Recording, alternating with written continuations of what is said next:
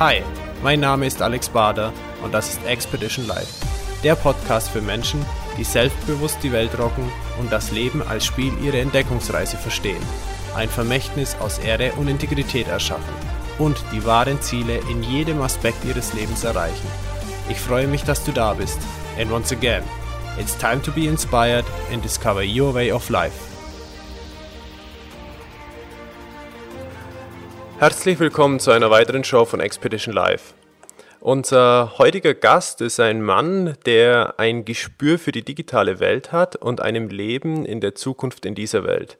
Er hat mit diesem Wissen sein Unternehmen aufgebaut und welche Herausforderungen er mit seiner Einstellung von Vertrauen, Investieren und Glaube gemeistert hat, darf er uns heute selbst erzählen. Sein Name ist Andreas Mertens und ich darf ihn jetzt herzlich willkommen begrüßen. Hallo Andreas, grüß dich. Ja, hallo Alex, grüß dich. Das hast du ganz schön eingeleitet. Klasse. Dankeschön. Schön, dass du heute da bist und lass uns doch einfach einsteigen mhm. und zeig uns mal oder lichte uns mal so deine Bühne, deinen Vorhang deines Unternehmertums. Wie hat sich denn dein Unternehmertum entwickelt? Was ist die Historie? Ja, Historie ist, wenn man mal so rückblickt, ähm, ich habe das selber nochmal auch reflektiert. Hm wie kommt man eigentlich zum Unternehmertum? Und ähm, väterlicherseits hat mein Opa, also Opa väterlicherseits war ähm, Handschuhmacher. Ähm, die Oma, die hatte ein Ladengeschäft in Wiesbaden gehabt und mütterlicherseits hatten Oma und Opa eine Metzgerei. Also ähm, je öfter und je länger ich darüber ähm, reflektiere, äh, stelle ich fest, dass es irgendwie äh, in die Wiege gelegt worden. Mein, ähm, mein Dad, der war ähm, selbst Taxiunternehmer, meine Mutter allerdings ähm, äh, Krankenschwester, äh, also war nicht selbstständig. Ja, und wie soll ich halt sagen, ich ähm, bin nach dem Studium, hatte ich bei der IBM angefangen, als, ich habe Informatik studiert in Wiesbaden, muss ich dazu sagen, war dann ziemlich früh in Festanstellung bei der IBM. Hm, naja, und habe dabei festgestellt, dass trotz langer Leine und hoher Verantwortung, die mir übertragen wurde damals als Consultant, mir die Freiheitsgrade doch, doch nicht gereicht haben. Und ähm, ich glaube, das war so ein Anstoß auch, dass ich mich dann, das war so um ja, 2000, 2001 habe ich mich dann selbstständig gemacht und ähm, ja aus der Festanstellung rausgelöst. Das war so der Anfang. Und ja, dann fing das so erstmal an, so als, wie man das so als ITler oft macht, ähm, als Freelancer. Hatte dann auch eine Partnerschaft äh, in der ersten Runde meiner Selbstständigkeit. Ähm, die ging allerdings 2007 auseinander und dann hatte ich nochmal neu gegründet mit dem Schwerpunkt auf Internetinnovationen im weitesten Sinne. Und heute sind wir angekommen äh, mit Avameo bei dem Thema Digitalisierung. Und hier helfen wir Unternehmen und Menschen, den Weg in die Digitalisierung ähm, zu beschreiten. Ähm, mit Beratungsleistung, mit Konzeptleistung, aber auch äh, mit ganz konkreter Umsetzung. Was ist da der Beweggrund, die Menschen hier zu begleiten? Was sind die Herausforderungen der Digitalisierung? Ja, ähm, sich dieser Veränderungsgeschwindigkeit als Mensch zu stellen, ähm, wachsam, offen, und reflektiert durch das Leben zu laufen, weil mh, hm, viele haben natürlich auch Angst davor, was gerade passiert im Bereich der Digitalisierung. Die Veränderungen sind immer schneller und das Ganze halt produktiv und konstruktiv ähm, zu nutzen und vielleicht auch einfach am Ende des Tages an das Gute zu glauben. Äh, ich sage immer, ähm, es ist nicht die die Technik oder die Technologie, die Böses hervorruft, sondern nur die Anwendung durch den Menschen. Und damit haben wir wiederum auch äh, das Zepter selbst in der Hand. Und Das ist das eine, erstmal sehr offen zu sein, um mithalten zu können mit den Neuerungen und das Ganze dann halt auch ähm, auf drei Ebenen anzugehen. Also die IT selbst, die Veränderung durch die Digitalisierung, aber ganz, ganz wichtig, ins Zentrum äh, dieses Dreiklangs den, den Mensch selbst zu stellen. Also immer zu sehen, ähm, alles, was wir tun im Leben, machen wir am Ende des Tages für den Menschen selbst. Das ist wie mit unserem Tun dienen wir den Menschen. Und äh, wenn wir von Digitalisierung und Anwendung von IT äh, reden, dann äh, muss das am Ende des Tages immer zum Nutzen des Menschen sein. Gibt's, äh, kann schon irgendwie ein praktisches Beispiel geben zum Thema Digitalisierung, was jetzt im Moment aktuell ist? Ja, also ganz aktuell mit, äh, was wir gerade ähm, halt bearbeiten in den Projekten, sind zum einen äh, natürlich das ganze Thema Internet der Dinge.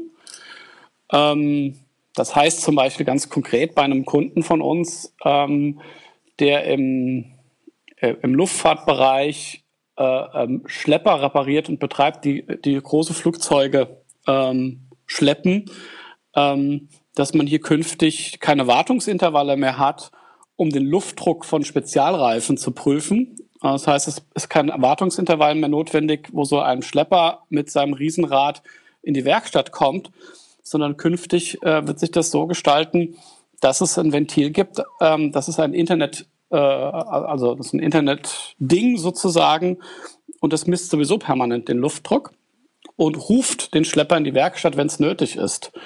Ähm, ein zweites ganz aktuelles Beispiel, was wir momentan hier untersuchen, ähm, ist äh, das Amazon Alexa ähm, Produkt.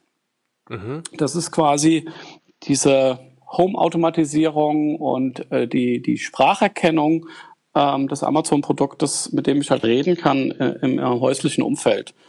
Und ähm, das ist auch ein ganz klares ähm, Thema der Digitalisierung. Ich vergleiche quasi das Amazon-Produkt mit ähm, Apple Siri ähm, oder mit Hey Google und schaue mir die Strategien dieser Global Player an. Und hier kann man ganz klar sagen, dass ähm, Amazon einen, einen, sehr, sehr cleveren ähm, strategischen Schachzug führt. Ähm, zum einen ist die Technologie äh, äh, offen. Das heißt, jeder kann gegen die Technologie programmieren, kann sich andocken. Und für mich sieht es so aus, als ob Amazon einfach künftig einen Store hat. Und in diesem Store kann ich Alexa-Skills kaufen.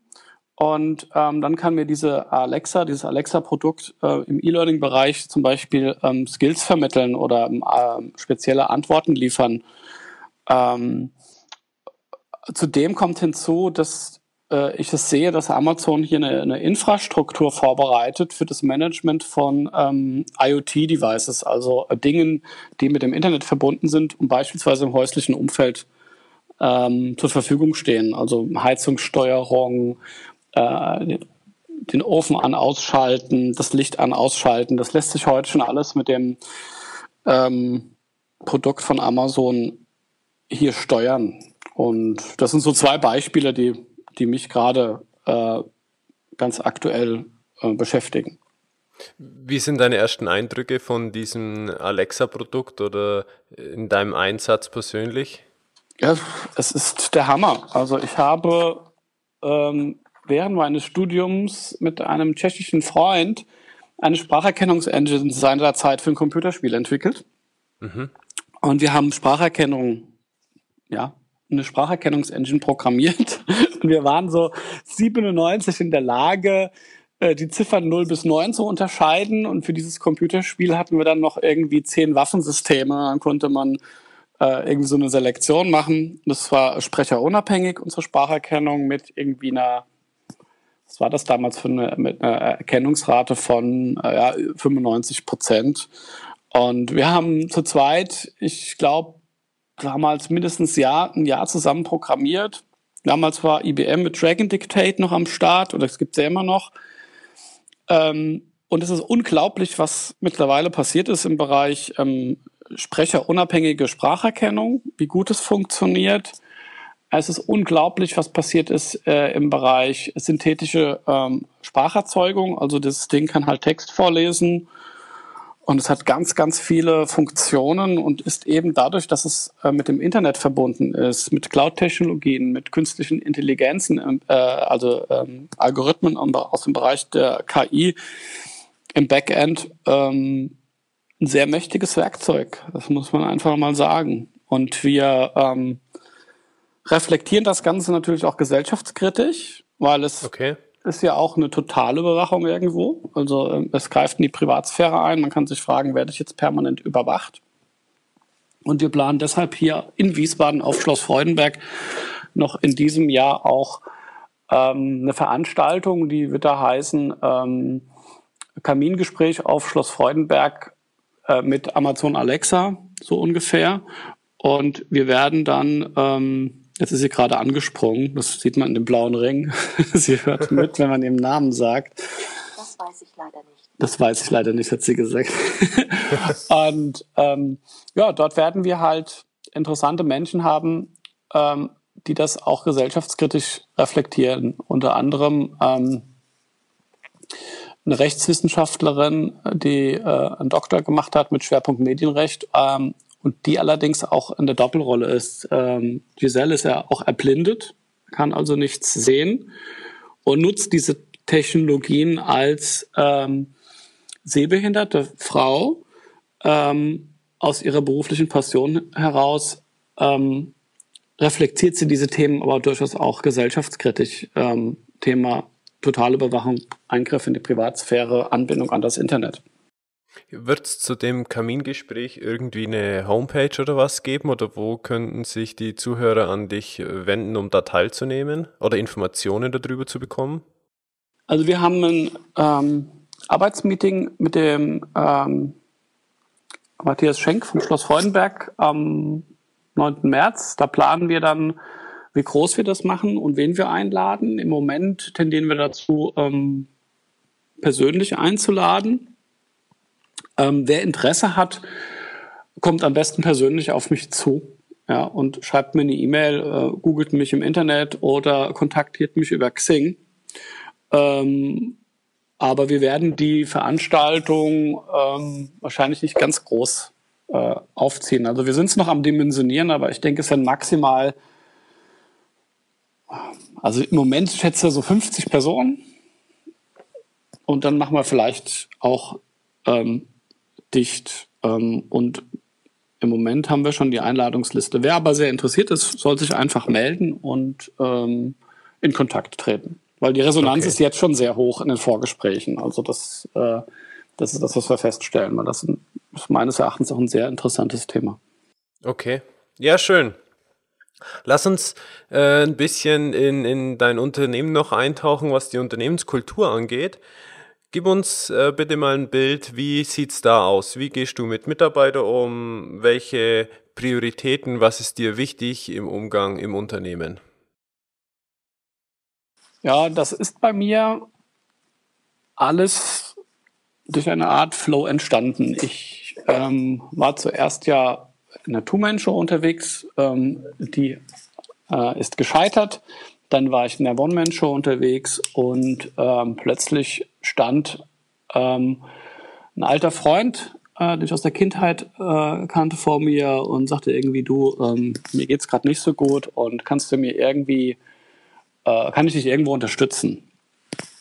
Und ähm, ja, mittlerweile sind wir acht Mitarbeiter, wir sind stark wachsend und diese Geschichte hat sich immer wieder ähm, wiederholt. Das heißt, ähm, es ist irgendwie passiert, dass ich gar nicht rekrutiere oder äh, aktiv suche, sondern ähm, plötzlich Leute in mein Leben treten und sagen, hm, die Situation ist nicht so ganz einfach und ich wollte schon immer was mit Technologie, mit IT im weitesten Sinne machen. Und hast du nicht Möglichkeiten, ähm, mir dort ein Feld zu bieten? Und das sind ganz unterschiedliche Formen. Also ähm, ich bilde Leute aus, oder mein erster Azubi, den ich ausgebildet habe, der war seinerzeit ähm, schon über 30, hatte Familie, Kind, verheiratet und hat gesagt, ich wollte schon immer programmieren, aber jetzt ist das Leben eigentlich gelaufen. Ähm, ich bin Industriekaufmann, äh, bin hier im Wachdienst unterwegs und ähm, komme da nicht mehr raus. Und äh, da hat er mit 30 nochmal eine Ausbildung bei mir gemacht und äh, ich konnte ihn auch übernehmen. Und ähm, da ist sehr schnell klar geworden, oder mir ist irgendwann klar geworden, meine Berufung ist es, meine Begeisterung für Technologie mit der IT zu verbinden mit der persönlichen Förderung von Menschen. Ähm, und das zieht sich hier durch mein Unternehmen durch. Ähm, es ist eine sehr, sehr offene familiäre Kultur. Ähm, wir gehen mit, mit Fehlern sehr offen um. Wir wissen, dass ähm, Fehler machen eine wichtige Voraussetzung ist, ähm, um permanent zu lernen. Ähm, wir wissen auch, wo wir besonders aufpassen müssen, äh, im Sinne des Kunden natürlich. Ähm, wir sprechen alles offen und ehrlich an. Ich kenne die Familien jedes einzelnen Mitarbeiters ähm, sehr gut und würde sagen, das ist, ähm, das ist schon so ein Kern des Wertesystems, was wir hier einfach, einfach leben. Und das Schöne ist, ähm, ja, dass äh, diese Struktur, das, was ich so als, als Mentor ähm, gestartet habe, reproduziert sich jetzt automatisch. Das heißt, mein erster Auszubildender heute, also der damals ein Auszubildender war, der ist heute Ausbilder und ähm, bildet die, die neuen Azubis aus, begleitet sie. Und ähm, die Leute fühlen sich eigentlich einfach wohl hier. Und das ist Schön. wichtig. Ja. Du hast jetzt davon gesprochen, dass du schon mehrere Azubis hast. Ähm, also du hast mehrere Azubis. Wie ja. Sind die alle übernommen, Festanstellungen? Wie hat sich das ergeben? War das für dich eine Investition in die Zukunft? Wie gehst du damit um? Ja, also wie gesagt, das kam so mit dem Flow. Ähm, da kam ähm, erste hat gesagt, ich würde schon immer gerne IT machen. Gibt es eine Möglichkeit? Dann haben wir eine Möglichkeit gefunden, das damals auch zu finanzieren. Und dann sagte er, er schon bald, du, ich habe in meiner Berufsschulklasse jemanden, der ist überhaupt nicht glücklich in seiner, äh, in, der, in dem Unternehmen, in dem er jetzt ist, weil da gibt es Probleme, da wird rumgeschrien. Ähm, ähm, ich bin im, im zweiten Lehrjahr, habe noch keine einige Zeile programmiert, aber ich bin ähm, im Ausbildungsberuf Anwendungsentwickler und da kam dann plötzlich der zweite hinzu, ja, im selben Lehrjahr. Und schon bald ähm, hat dann äh, ein dritten, der dritte Azubi ähm, aus einer ähm, äh, nichtbetrieblichen äh, Fortbildungsmaßnahme äh, ein Praktikum gemacht hier bei mir im, im, in der Firma. Und plötzlich war ein dritter Mann da und alle drei waren gut und super motiviert und die konnte ich auch ziemlich schnell dann auch schon in, in konkreten äh, Kundenprojekten integrieren, die auch diese hervorragend gemeistert haben.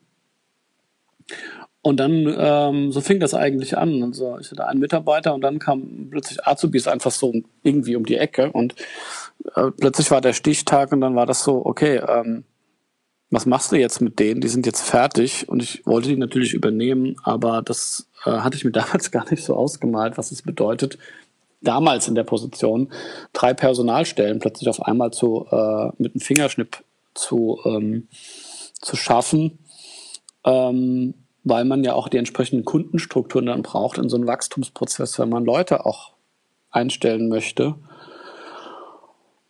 Das war so ein Moment, wo ich so plötzlich innehalte und sagte, was machst du denn jetzt? Ähm, würdest du schon gerne übernehmen, aber du hast gar nicht genug Projekte oder Kunden und ähm, dann musste ich so ein bisschen innehalten und äh, mein Gottvertrauen noch mal ein bisschen prüfen und dann habe ich so äh, leicht nach oben geguckt und habe dann so gefragt, was sage ich jetzt, einstellen oder nicht? Und dann kam die Antwort einstellen. Und ich so, ja, aber ich habe aber keine Projekte und dann hieß es ja trotzdem einstellen. Ich so, ja, aber ich habe keine Projekte, trotzdem einstellen. Und dann habe ich die Arbeitsverträge unterzeichnet äh, unternehmerisch wirtschaftlicher ähm, Selbstmord sozusagen. Ähm, und ich habe dann unterzeichnet und dann wurden mir die Projekte serviert. Ja, und ähm, wir dürfen jetzt ähm, ja mittlerweile für vier Konzerne arbeiten, mh, hm, haben aber auch kleinere Unternehmen und Kleinstunternehmen, für die wir unsere Dienstleistungen erbringen. Ja, so kam das mit den Azubis. das ist eine längere Geschichte, ja. Ja, ich habe jetzt schon ein bisschen so rausgehört, innehalten und Gottvertrauen. Da kommen wir gleich noch drauf, Andreas. Vorher würde mich nochmal interessieren, so, du hast jetzt beschrieben, das Unternehmen als äh, Unternehmerfamilie oder familiäres Verhältnis. Vielleicht ganz kurz, ich weiß von dir, du bist ja auch Familienvater. Mhm. Wie ist es denn so, die Familie und das, unter, und, und das Unternehmen unter einen Hut zu bringen? Ja, also das ist ähm, nicht einfach. Ähm, also bei mir ist, äh, ich bin Familienvater, ich habe zwei Töchter. Die Beziehung äh, ist leider gescheitert. Ähm, äh, unter anderem auch an dem, äh, an dem Thema ähm, Arbeitnehmerlinie, Arbeitgeberlinie. Und ähm, das hat Vor- und Nachteile. Also ich kann nur jedem jungen Pärchen, ähm, was aus einer Mixtur besteht, Arbeitnehmer, Arbeitgeber oder Selbstständiger, nicht Selbstständiger, früh dazu ermutigen, ähm, das zu versuchen, in, in, in Gänze irgendwie vorher auszuloten, wobei das natürlich schwer ist, das weiß ich auch, ja. Also die Sachen entwickeln sich so. Ähm, und das ist nicht einfach. Ne? Als Selbstständiger gibt es einen Spruch selbst und ständig und dann gibt es ja andere Leute, die sagen irgendwie die Vier-Stunden-Woche durch den Selbstständigen. Also irgendwo in der Mitte ist es vielleicht. Ähm, äh, ich fange jetzt erst äh, an, so mit 45 ähm, die Ernte einzufahren, ja.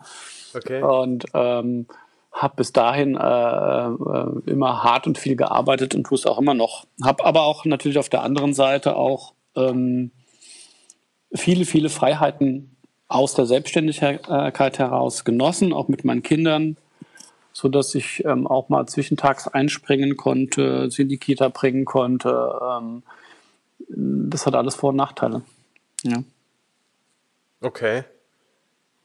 Dann, dann lass uns jetzt noch einsteigen mal in dieses Gottvertrauen und, und Glaube, was du genannt hast. Viele Unternehmer oder lassen wir das viele mal weg, einige Unternehmer führen ihre Unternehmen mit äh, Kontrolle, Steuerung oder hast du jetzt gerade schon auch genannt, äh, bei dem einen Azubi mit Geschrei oder sowas in die Richtung. Ähm, wie sieht es bei dir aus?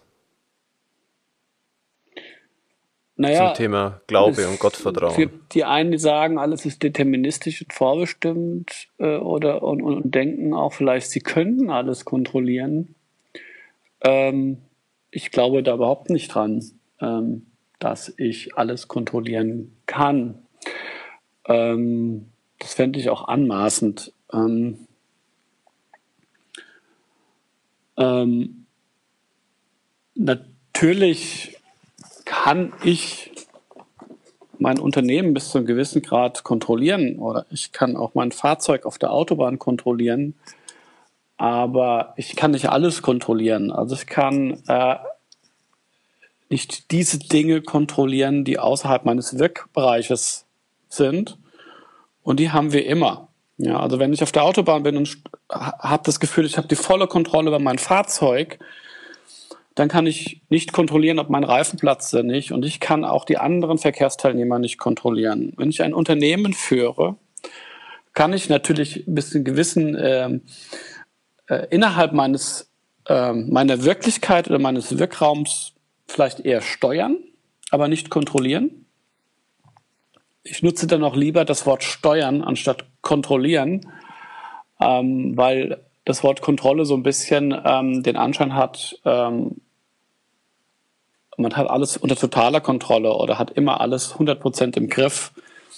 Ähm, aber im Leben, in der Umwelt in, die, in die wir ja reingesetzt sind, ähm, gibt es viele, viele Dinge, äh, die passieren können, die außerhalb meiner, ähm, also die ich, die ich nicht steuern kann. Ähm, und ja, und deshalb habe ich irgendwann mal gesagt, dieser Spruch, Vertrauen ist gut, Kontrolle ist besser, habe ich umgedreht. Ich habe gesagt, ähm, Kontrolle ist gut oder Steuerung ist mir viel lieber, Steuerung ist gut, ähm, Vertrauen ist besser. Ja, also das halt so keinen kleinen Ausflug. Ich weiß nicht, ob du noch mehr hören willst. ja, und, und genau, und äh, wenn wir da an Glaube und Gottvertrauen jetzt sind, wenn wir da wieder anknüpfen, heißt das, ähm, äh, ich muss mich erstmal äh, meiner tiefen äh, Ohnmacht irgendwo auch mal stellen, dass es Dinge gibt ohne Macht. Es gibt Dinge, da habe ich Macht darüber, die kann ich steuern. Es gibt Dinge, da bin ich einfach ohne Macht. Äh, und da hilft dann nur Gottvertrauen. Vielleicht mal ein ganz konkretes Beispiel aus heute Gerne. Nacht, aus, aus der heutigen Nacht.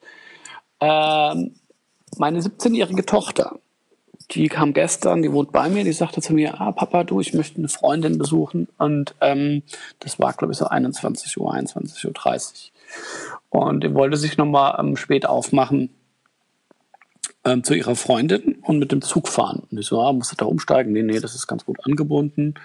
Und ich so, ja, alles okay. Ähm, ich vertraue meiner Tochter 100 Prozent. Und ähm, hab gemeint, schick mir einfach eine WhatsApp, wenn du da bist. Ja.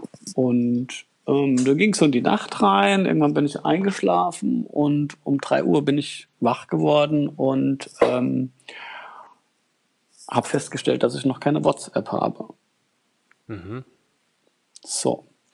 In dem Moment, das ist ein Moment, wo ich sage, du bist ohne Macht. Ja, du bist ohnmächtig und du kannst nur dieses Gottvertrauen haben, dass deiner Tochter nichts passiert ist.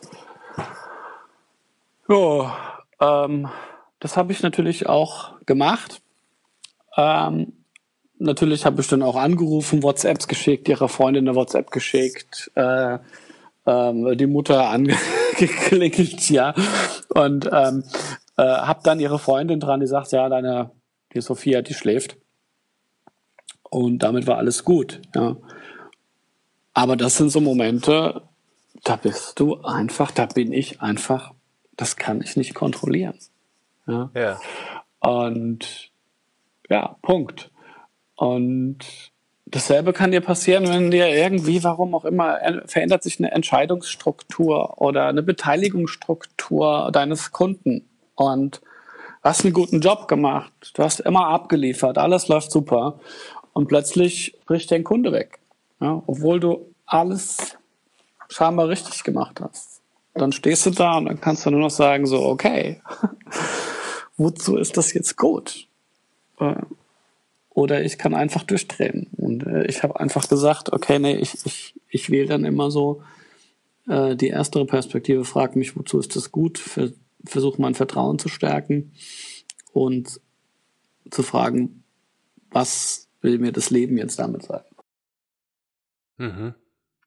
Du hast jetzt vorhin genannt mal äh, im Zusammenhang mit den Auszubildenden, als du das erzählt hast, wo die Verträge unterschrieben hast, hast du nach oben geschaut und dich gefragt, ja, unterschreib, nach oben geschaut, unterschreib. Ähm, ist das eine gewisse Art der Kommunikation für dich mit diesem Gottvertrauen, wo du für dich deine Antworten bekommst? Ja, Und äh, mir, kommt da jetzt so ganz spontan das Wort Leichtigkeit. Gibt dir das eine Leichtigkeit in dem Zusammenhang? Schon, auf jeden Fall. Ja. Also eine Leichtigkeit auch im Umgang mit einer gewissen Form von Ohnmacht, ähm, weil man einfach sagt, da ähm, ähm, gibt es äh, noch mehr und ich habe meinen ähm, meine Berufung gefunden, der folge ich. Und ähm, ja, ein Coach hat mir das mal gesagt. Er sagte irgendwie, wenn du deinen Weg gefunden hast, deine Berufung gefunden hast äh, und du kommunizierst mit einem Gott oder mit dem Leben oder wie auch immer, aber wenn du den, den Sinn gefunden hast, warum du hier bist, warum sollte dir dann das Leben bei der Erfüllung des Sinns deines Lebens noch irgendwas in den Weg legen? Ja? Ähm, wenn du auf, wenn du, wenn du den richtigen Weg eingeschlagen hast und wenn du es gefunden hast, yes, das ist es jetzt ähm, und das ist jetzt meine Aufgabe, wozu ich hier bin. Und ich glaube, das ist, was dann in diesem Moment passiert, dass ich eine gewisse Form der Leichtigkeit einstellen kann, wo man vielleicht vor Jahre oder Jahrzehnte immer gedacht hat, verdammt nochmal, warum mag das jetzt nicht gelingen? Ja? Wo ist der Dreh? Äh, andere Leute, die vielleicht eine ganz schlechtere Ausgangssituation haben oder weniger kompetent sind. Also ich, bei denen sieht das so leicht aus, bei mir nicht. Ja. Ähm, ich glaube, das hängt alles damit zusammen. Ja. Vertrauen, Glaube, Berufung finden, den richtigen Weg einschlagen und dann ähm, Freude an dieser Leichtigkeit haben. Der, also es war ein sehr schöner Spruch, fantastisch sogar. Das äh, finde ich jetzt sehr, sehr erfüllend oder erfreuend, was der Coach da gesagt hat, wenn man sein, sein Ding gefunden hat, äh, dass es dann den Weg gibt. Ist es für dich auch so im Unternehmen, dass es deine Position widerspiegelt, dieses Mentors mehr sogar, als jetzt hat im Unternehmen in jedem operativen Projekt mitzuarbeiten? Ja, auf jeden Fall. Also Natürlich habe ich am Anfang selbst operativ äh, Hand angelegt und ähm, was, was halt, ähm, wo ich immer das Gefühl habe, was ich im positiven Sinne von meinen ähm, Kollegen äh, zurückbekomme, ist, dass ich auf der einen Seite hier das, der Mentor bin, die Verantwortung trage, aber gleichzeitig immer noch auch ähm, auf dem Instrument spielen kann, bis zu einem gewissen Grad. Das heißt, operativ auch so mit eingreifen oder zumindest noch äh, zeigen, so könnte es funktionieren. Ja. Ähm, also es hat sich bei mir verändert, würde ich damit sagen. Ähm, mhm. Es ist immer, äh, ich war früher sehr, also ich programmiere auch immer noch gerne, leidenschaftlich gerne, aber natürlich nicht mehr so wie damals mit 14, als ich meinen ersten Commodore 64 von meinem Daddy bekommen habe. Ähm, und das hat sich halt jetzt gewandelt in Richtung ähm, Führung, Mentoring. Und ähm, aus der Vergangenheit ähm, profitiere ich halt noch, weil ähm, meine Mitarbeiter sagen, ja, der, der kann das auch noch. Ja, also er ist äh, oder hat auch ein Verständnis dafür, wenn etwas mal nicht so klappt wie geplant, weil er noch zumindest mal sehr tief drinne war in der Materie. Ne? Ich versuche mich da noch immer auf dem Laufenden zu halten, aber ja, alles geht halt auch nicht. Ja. Aber es ist tatsächlich viel, viel mehr Mentoring gewesen. Ich weiß nicht, ob das jetzt deine Frage in die Richtung ging. Doch, ja, absolut. Okay. Mhm. Ja. Welche Herausforderungen haben sich für dich im Laufe des Unternehmertums ergeben, die du für dich als Challenge gehabt hast zu meistern? Jeden Tag aufzustehen und sagen, auch wenn jetzt der das Leben irgendwie ähm, äh, zeigte, jetzt lege ich dir einen Stock vor die Füße, um, um, um zu prüfen, ist das jetzt, das Leben äh, hindert mich jetzt daran, weil ich auf dem falschen Weg bin. Also das auch zu prüfen, zu erkennen, muss ich links, rechts dran vorbeigehen. Also ähm, A, jeden Tag diese Prüfung zu machen und den Glaube an sich selbst und an das Höhere natürlich nicht zu verlieren das ähm, ist, würde ich sagen, die tägliche Herausforderung. Ähm, durch was kommen diese oder durch was stellen sich diese äh, Prüfungen für dich dar? Durch andere Personen, durch äh, Ereignisse? Wie sieht es in der Praxis aus? Sowohl als auch ähm, Personen, ähm, die mir gut tun, Personen, die mir vielleicht nicht so gut tun, ähm, oder wo es nicht so gut anfühlt. Ähm, natürlich auch durch Ereignisse. Ja. Ähm, ich würde sagen Menschen und Ereignisse. Das, das trifft schon ganz gut. Ja. Ähm, ich überlege gerade, ob ich irgendwas hm, konkretes, greifbares habe. Hm.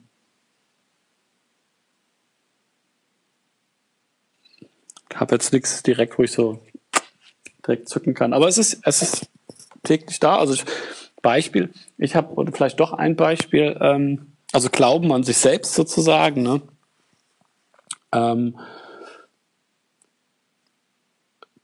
gucken, geht das weiter unternehmerisch, aber auch im, im, im privaten Bereich. Ich habe vor zwei Jahren angefangen, Salsa zu tanzen äh, und und das war für mich auch sehr anspruchsvoll. So jetzt nach zwei Wochen, ähm, äh, zwei Jahren, äh, fängt es so an, richtig toll zu werden. Ähm, und äh, da sagte irgendwie der Tanzlehrer, sag mal, du glaubst an dich, das finde ich super, meinte er so, ja. Ähm, so, okay. Und das heißt natürlich auch dann dabei zu bleiben. Ne? Also nicht sofort äh, die Flinte ins Korn zu werfen, wenn was, wenn was nicht sofort funktioniert. Ja. Ähm, wir können so viel lernen, wir brauchen manchmal Geduld, Frustrationstoleranz, Beobachtungsgabe und dann klappt das schon. Ja, das sind so die Challenges. Wenn ich da jetzt halt den Begriff Achtsamkeit mit reinlege in, in den Zusammenhang, um an sich selber zu glauben und jeden Tag die Challenges zu haben, was bedeutet das für dich? genau hinzuschauen und hinzuhören. Also ich habe jetzt ganz bewusst nicht gesagt zuzuschauen, sondern hinzuschauen und hinzuhören. Ähm, das ist Achtsamkeit. Ähm, ich merke immer wieder, ich brauche Entschleunigung, um die Achtsamkeit zu realisieren.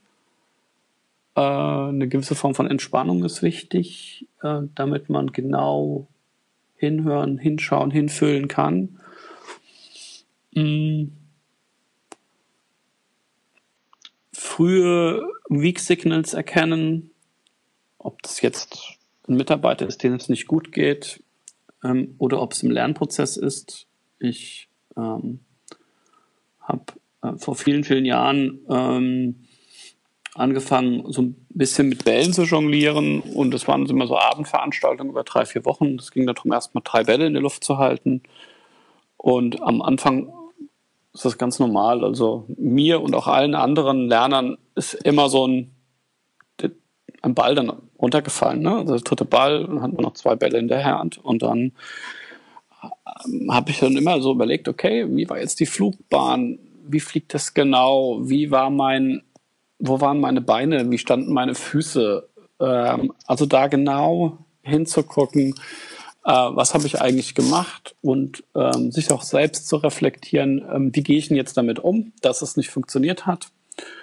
Und ähm, ich weiß noch, neben mir war auch ein Lerner, der hat immer geflucht und war so sauer über sich, sobald der Ball darunter fiel.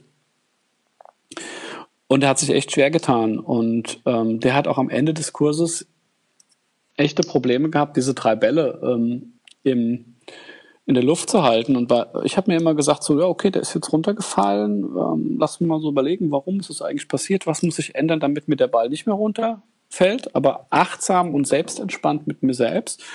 Und dann hat das relativ schnell funktioniert, ähm, drei Bälle in der Luft zu halten. Und das ist für mich Achtsamkeit. Also alle seine Sinne zu nutzen und diesen Eindrücken einen Raum zu geben ähm, und auch äh, ins, ins persönliche Gefühl reinzugehen. Ja, was, was fühle ich denn jetzt, wenn ich das sehe, höre, rieche oder taste? Das ist für mich Achtsamkeit. Wenn wir jetzt bei so einem intensiven Moment sind, des Wahrnehmens des Lebens. Was war denn so für dich ein ganz besonderer Moment in deinem, deinem bisherigen Leben? Vielleicht privat, vielleicht auf der Unternehmerseite. Gibt es da Momente, an die du dich besonders gerne erinnerst? Ja, also ähm, ähm, am meisten Kraft. Es gibt ja so ähm, ähm, es gibt ja so, äh, ich meine, das kennt jeder, der so ein bisschen da ähm, zum Beispiel mit, mit Kommunikation und NLP äh, gearbeitet hat. Da gibt es so äh, immer wieder Trainer, die sagen, ähm, äh, lege dir diesen besonderen Moment deines Lebens in so einen kinästhetischen Anker. Leg dir mhm. das da rein, verknüpfe dieses Gefühl mit einer Berührung an der Hand oder so. Und ich habe ähm, diese Ereignisse, die besonderen Ereignisse in meinem Leben verknüpft äh, mit Ereignissen aus meinen Kindern, also mit meinen Kindern. Ja, also zum Beispiel, ähm, ich komme eine Straße von oben runter und äh, meine jüngere Tochter äh, oder eine meiner Töchter ähm, äh, sieht mich unten auf der an der Straße äh, mit meiner ähm, damaligen Frau und äh, ist voller Freude und, und, und rennt auf mich zu, streckt meine Arme aus und äh, nehme mein Kind äh, in Empfang und umarme sie und, und schleudere sie äh, umher. Ja? Mhm. Äh, das sind für mich ähm, also diese ähm, bedingungslosen, diese Ereignisse der bedingungslosen Liebe ähm, sind für mich und das kann bei den Kindern sein, das kann aber auch äh, in einer Geschäftsbeziehung eine Hilfestellung sein, die man von einem Mentor oder einem großen Menschen bekommen hat. Äh, auch da habe ich Momente und Geschenke be äh, bekommen dürfen in meinem Leben. Ähm, die sind wunderbar. Also einmal Kinder. Zweites, was mir gerade einfällt, ich habe äh, in 2007 war das, glaube ich, habe ich als Digitalmensch sozusagen irgendwie war ich da ähm, äh, de, irgendwie bin ich auf die Idee gekommen, du müsstest mal ein Fachmagazin so in Print zum Anfassen publizieren. Das ist grandios gescheitert, aber war ein tolles Projekt. Das heißt, es ist bei einer Ausgabe geblieben, dann habe ich das wieder gelassen und da gab es aber einen so einen Moment, da hatte ich alles zusammen. Ich hatte meine Autoren, ich hatte das Layout, ich hatte den ERN-Code, ich hatte Bildmaterial, ich hatte alles zusammen, ja, Content und so weiter. Und es hat mir nur noch gefehlt, ein Drucker, der zu meinem Wunschpreis druckt, sozusagen, ja. Mhm. Ähm, und damals war ich dann konfrontiert, okay, Auflage von 40.000. Da wollte er, glaube ich, ähm, 10.000, 12.000 Euro haben.